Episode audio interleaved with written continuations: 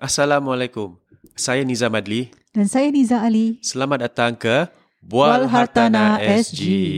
Uh, apa khabar para pendengar dan penonton uh, hari ini? Saya harap semua baik-baik belaka eh Niza. Eh? Alhamdulillah. Ya, Niza apa khabar? Baik, Alhamdulillah. Dan saya harap semua pendengar dan uh, Penonton. penonton kami. Uh, yeah. Semua Alhamdulillah dan uh, sihat-sihat belaka. Yeah. You're Mhm. awesome guys. okay, anyway, kalau anda telah mendengar podcast ataupun me- Mhm. menonton YouTube video kita yang sebelum ini, kita sekarang format yang baru sikit eh. Hmm, hmm. Kalau orang pak, uh, apa orang lakukan react video kita lakukan react audio. Uh, kerana kita telah pun ada partnership dengan Hmm. KRSG, Kisah Mhm. Rukiah SG di mana kita uh, memberi mereka audio clip lah tentang uh, isu-isu tentang perumahan yang kita bincangkan supaya mereka dapat incorporate into their podcast. Mhm. Ya baiklah. Jadi Tapi di sini kita ah. ingin tebarkan yang lebih detail lah. ya Eh? lagi Pasal terperinci. lebih personal lah. Eh? Yeah, Hmm. jika ada soalan ya. Jika, jika anda ada soalan dan apa boleh DM kami, PM kami ataupun uh, cari kami di Facebook. Hmm, jadi Ah, kami dapat Niza discusskan Nizam juga. SG. Hmm. Ya, belum cakap dia punya tu. Oh, Okey, kita punya Instagram is Niza Nizam SG. Yes. N E E Z A N I Z A M S G. Yes. Jadi di situ anda boleh DM kami untuk uh, tanya soalan-soalan yang uh, yang More dipendam related to you ah, lah. di- Ah, related to kerana you. every case is unique. Jadi Ah, kita boleh tebarkan kisah-kisah itu dalam podcast kami juga boleh. atau uh, di YouTube atau kita even can discuss it with you uh, personally, right? Yes, there's always Ah. Zoom, remember? Alright, baiklah. Okay. Uh, kita akan mulakan dengan uh, react audio kita. Uh, Mhm. Jangan dengan itu, silakan mendengar. Episod kali ini ki- kita menyentuh tentang harga flat HDB yang melambung. Kenapa eh? Hmm. Eh, Ejen Man, kenapa termenung tu? Apa yang ada di fikiran awak tu? Cerita, cerita. Bukan termenung Nizam. Cuma tengah fikir tentang kata-kata klien saya. Dia cakap, Ejen Man, kalau you jual flat I dengan harga yang tinggi, nanti I kena beli pun tinggi lah. Macam tak berbaloi gitu. Baik I tinggal sampai mati kan? Oh, sampai begitu? Memang secara general it seems that way. But your client harus faham apa sebab HDB market meningkat dengan pantas sejak COVID ni. Yelah Nizam, kita pun tak expect sih HDB market boleh melambung lebih 12.5% dalam setahun. Unbelievable. Percayalah. Eh, wah, eh, wah. Awak yang berdua ni buat apa? Anjay. Dari tadi saya dengar kecoh betul membawang eh. Terkejut saya Nizam. Tak adalah. Kami te- te- tengah bincang tentang HDB market yang telah melambung naik ni. Rugi tak boleh beli, untung pun macam tak boleh beli. Ah, tahukah anda berdua mengapa ianya berlaku? Lebih tepat lagi mengapa di masa-masa COVID ni harga HDB boleh naik mendadak? Cerita, cerita. Punca utama ialah pembinaan BTO tergendala disebabkan COVID restrictions.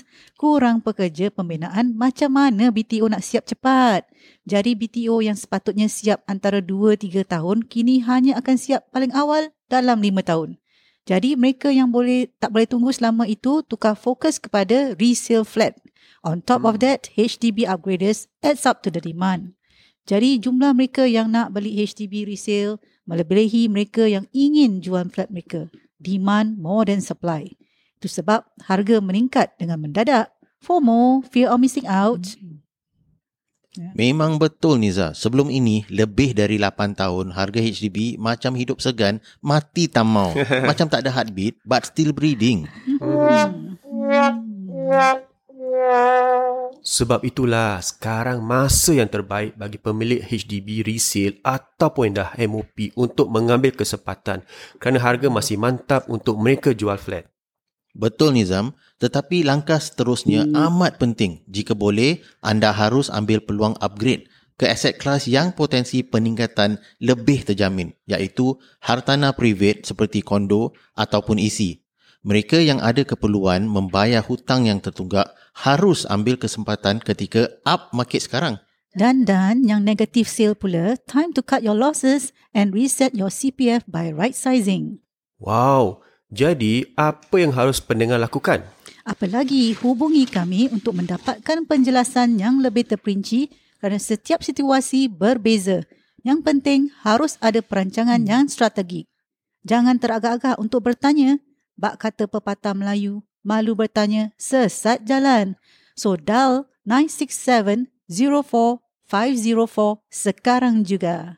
Tepat sekali. Ke- Hmm, tepat sekali, eh? Tepat sekali. Saya picit tepat sekali. Uh, Oh. Baiklah. Uh, Hmm. uh, ada gangguan Okey. sikit eh. Tapi tak apa. Yalah.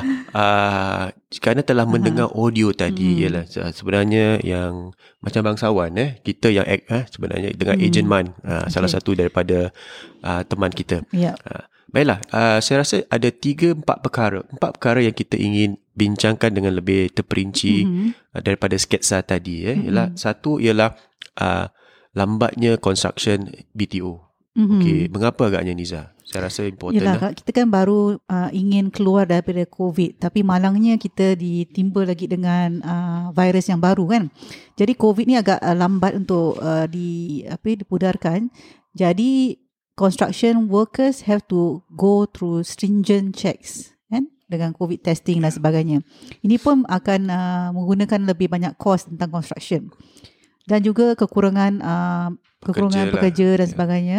Jadi dari itu Kekurangan kerana uh, tidak boleh pekerja tidak boleh masuk ke Singapura untuk uh, melakukan tugas lah. Ya, Yang nombor satu important. dan nombor dua kita tidak boleh uh, ada ramai pekerja at one time in a one Yes. place kan. Dia ada macam uh, a number of people in one area kan macam lima Yeah. orang dan sebagainya. As we Pasal speak- social As we speak distancing. today, uh, situation bertambah baik tetapi juga akan makan masa lah untuk Ya, dia pulih untuk sepenuhnya recover, lah. yes. Ha, itu important. Jadi BTO yang anda Hmm. apply pada mungkin setahun dua tahun yang lalu uh, akan ada delay in Hmm. terms of getting your keys. Dulu dalam jangka masa 2 3 tahun dah boleh dapat kunci eh. Sekarang Ya. mungkin 5 tahun. Ya, even for clients yang kita dengar ada dapat uh, surat eh untuk dapatkan kunci March ni Hmm. pun agaknya ditangguh juga saya dengar sampai ke Ogos. Okay. Jadi ini meng, uh, kita dah nampak very clear that it's not easy to get your keys if you have a VTO. Yeah. Dan uh, for the past two years punya kelambatan kelambatan eh uh, drag further yeah. untuk uh, to five years. Ya, eh. kerana itulah uh, harga pasaran HDB resale uh, begitu mantap dan uh, kira demand is very high Ya, pasal moment. anda fikir kalau nak tunggukan lima tahun tu, kalau anda baru kahwin agaknya anak dah dua tiga lah eh. Uh, tapi lebih penting Ah. ialah kerana harga telah pun meningkat more than 12%. Mm-mm. Itu adalah satu red flag eh di mana HDB harus affordable. Itu, eh, jika anda tahu, government pun telah intervene dengan cooling measures yang telah di uh, announce pada Disember yang lalu. Mhm. Tetapi uh, kerana kelambatan uh, BTO, uh, ia impactnya tidak akan kita dapat uh, dapat rasa mungkin pada pendapat saya lah akhir tahun kerana di, supply masih kurang dari segi resale market. Jika anda di sana selit sikit eh, jika anda ada flat yang dah MOP ataupun ada ura-ura nak jual flat HDB anda, jangan lupa hubungi kami. Tetapi bukan penjualan ni harus juga ada uh, apa pelan pembelian eh Hmm. bukan jadi jual pasal harga tinggi jual tapi nak beli apa Ya. ha, itu nanti kita kupaskan tapi yang Hmm. important harga HDB resale telah meningkat 2 plus 12.5% dalam jangka masa setahun jadi itu adalah satu opportunity untuk Hmm. anda yang memiliki HDB flat kerana boleh meraih keuntungan secondly untuk uh, HDB owner yang selama ni negative sale Mhm. tidak ada keuntungan langsung malahan rugi CPF kemungkinan pada uh, kali ini anda dapat minimal minimally break even Ya. Ah, Atau apa, meng, uh, kurangkan yang apa tu kerugian tu uh, dan mitigate dan- your losses uh. Ah, kita okay. kita telah lakukan satu case eh, di mana Mhm. 2 3 tahun yang lalu dia punya loss is about six figure Ya, Ah. 160,000 something Ya. like that. Right? tapi Mhm. bila kita jual rumah mereka dah tahun tahun lepas uh, ke, kerugiannya hanya 30 40 ribu jadi ada dah kekurangannya lah Mhm. uh, itu important Okey, bagi pendengar di sana atau penonton, mereka fikir macam, oh, tetap rugi juga. Tapi, kalau kita tengok tentang uh, the history of uh, HDB prices kan, dah 8 tahun mendadak tak naik. Betul. Jadi, takkanlah anda nak seterusnya kasih dia kerugian. Pasal kerugian ini, anda harus uh, kembalikan kembali ke CPF anda. Kalau tidak, anda tak boleh retire. yes. And kita nampak kebanyakan pelanggan kita yang ada negative sale ni, mereka telah tinggal di HDB mereka lebih daripada 17 tahun. hmm. Okay, padahal orang beli time murah eh, tapi kenapa rugi eh? Dari Ya. situ kita tahu yang mereka telah uh, mengguna CPF sepenuhnya. Ah, That means tentang Penggunaan CPF-nya berlebihan lah. Berlebihan Ah, sangat. It's important from the yang down payment to Yes. the grants, eh, all CPF and then to the monthly. misi kami ialah uh, well. Nizam-Nizam ni ialah untuk memberi anda uh, perancangan yang lebih teliti dengan penggunaan CPF dan cash supaya anda punya masa retirement tu terjamin. Ya, jadi InsyaAllah. kembali kepada timing. Okay. Pasal sini kita discuss tentang timing. Eh. Kenapa harus sekarang? Pasal kita pernah dengar uh, macam pendengar kita yang fans kita cakap, uh, Kak, uh, saya nak nak MOP ni tahun ni. Uh, saya jual next year lah. Macam, kenapa tunggu next year? Mungkin next year dan uh, rumah pun dah naik sikit. Bagus. Saya, tak ada lah. Mana macam gitu. Pasal rumah kalau anda tahu pasal BTO eh, dia sekelompok dalam satu-satu kelompok tu ada 2000 units for example eh atau 1005 units.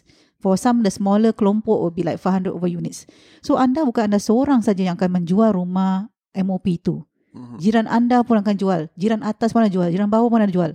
Jadi kalau seseorang itu jual let's say lower than you let's say uh, you are on the fifth floor somebody on the 10th floor sell lower than you ia akan menjejas uh, harga taksiran rumah anda ataupun waktu kita panggil valuation lah. ah yes Tapi yang lebih penting, Hmm. lebih penting anda harus ada sikap first mover advantage. Kerana uh, di mana uh, macam goreng pisang panas, bila panas-panas ramai yang ingin membeli. Tapi Hmm. Ya. kalau dah sejuk mungkin tak ramai yang ingin uh, membeli uh, goreng pisang Ya. yang tak panas Dan lah. also nak tengok you punya MOP blocks. For example, kelompok anda, kluster anda tu, adakah ia ada pemandangan yang lebih baik atau uh, you know design yang lebih baik dan sebagainya. eh. Layoutnya. Pasal uh, MOP ni, uh, HDB ni macam-macam layout dan macam-macam pemandangan. Mhm. Ada yang ada kapak di basement, ada tak ada kapak, ada multi-story kapak saja dan sebagainya. Jadi Ada pandang tong sampah. Ah, bukan saja anda rumah BTO means anda boleh dapat uh, harga yang paling tinggi.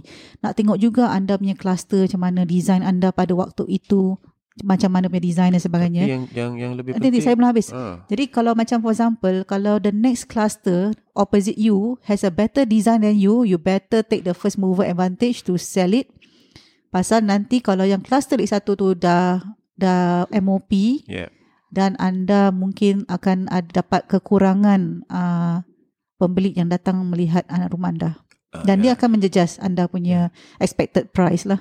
Correct because kalau kluster sebelah dah MOP lebih baru, Hmm. lebih canggih, layout lebih baik, uh, mungkin anda akan terlepas peluang dapatkan harga yang terbaik lah. Correct. And selalunya eh perbezaan masa ten, uh, daripada one cluster to another cluster is about 5 to 6 months. So Yeah. tak begitu lama. That means if Okay. you don't sell your house in the first half of the year when you MOP, chances is the other cluster dah akan MOP dan menjadi satu uh, apa tu competition competition lah, competitive pricing. Okay. Yang in selalu kita kita advocate ialah Hmm. plan seterusnya. Dari keuntungan daripada penjualan rumah BTO ataupun rumah HDB anda, apakah plan seterusnya? Apakah peluang seterusnya untuk anda sekeluarga? Very very important. Hmm. Di sini Niza-Niza amat ambil berat tentang plan seterusnya dari segi pembelian hartanah lah. Yeah, Jika then anda ada kebolehan Mhm. ataupun kemampuan untuk membeli hartanah private, ialah satu langkah yang anda harus teliti dan harus consider very very carefully. Ya, Kerana- kita akan tebalkan tentang private property in our next episode Hmm. pasal saya pun nak ceritakan kenapa kita uh, so called eh macam menggesa uh, pendengar sana yang ada MOP block uh, unit to to take the opportunity. Jadi anda harus faham uh, di mana kita akan discuss about that lah why Yeah, eh Okay. the the whys. Okay, so, tapi uh, Oh, one tapi thing, saya nak cakap kita actually kita ni kita hikmat kita ni sebenarnya is sell and buy. That means kita membuat uh, sell and buy as a one big process for your for uh, pendengar atau uh, pemilik uh, hartanah di sana. hmm, Kenapa itu adalah penting? Kerana like I said, many people out there keep thinking about selling saja tentang oh harga untung berapa, untung berapa, untung berapa nak jual gini-gini. Tapi diorang tak fikirkan tentang membelinya. okay, Ah. important important eh. Kira sekarang kita cakap pasal keuntungan. Apa apa pula tentang yang negative sale, Ya. kerugian, ada Ah. kerugian. Is Rugi there a way out? akan uh, dapat tak anda atasi kerugian itu? Mm-mm. Ah, se- Dan kalau ada terutama kerugian sekali jika anda gunakan uh, wang CPF yang berlebihan. Ya. Ah, Pasal jangan takut kalau tak ada keuntungan tu, itu bukan say dead end lah. Actually kita for the past 8 years lah, we mentioned that HDB has been low for the past 8 years. Kita in the business for more than 13 years. dan kita dah nampak tentang uh, waktu yang tinggi dan waktu yang rendah. Dan di waktu-waktu yang rendah sekali kita pun banyak telah uh, bertransaksi okay uh, rumah-rumah yang ah I mean yang tra- we have transacted. Okay many many uh, car houses yang negative sale. Tapi mereka tetap boleh beli dan uh, mereka tetap boleh membayar kami commission.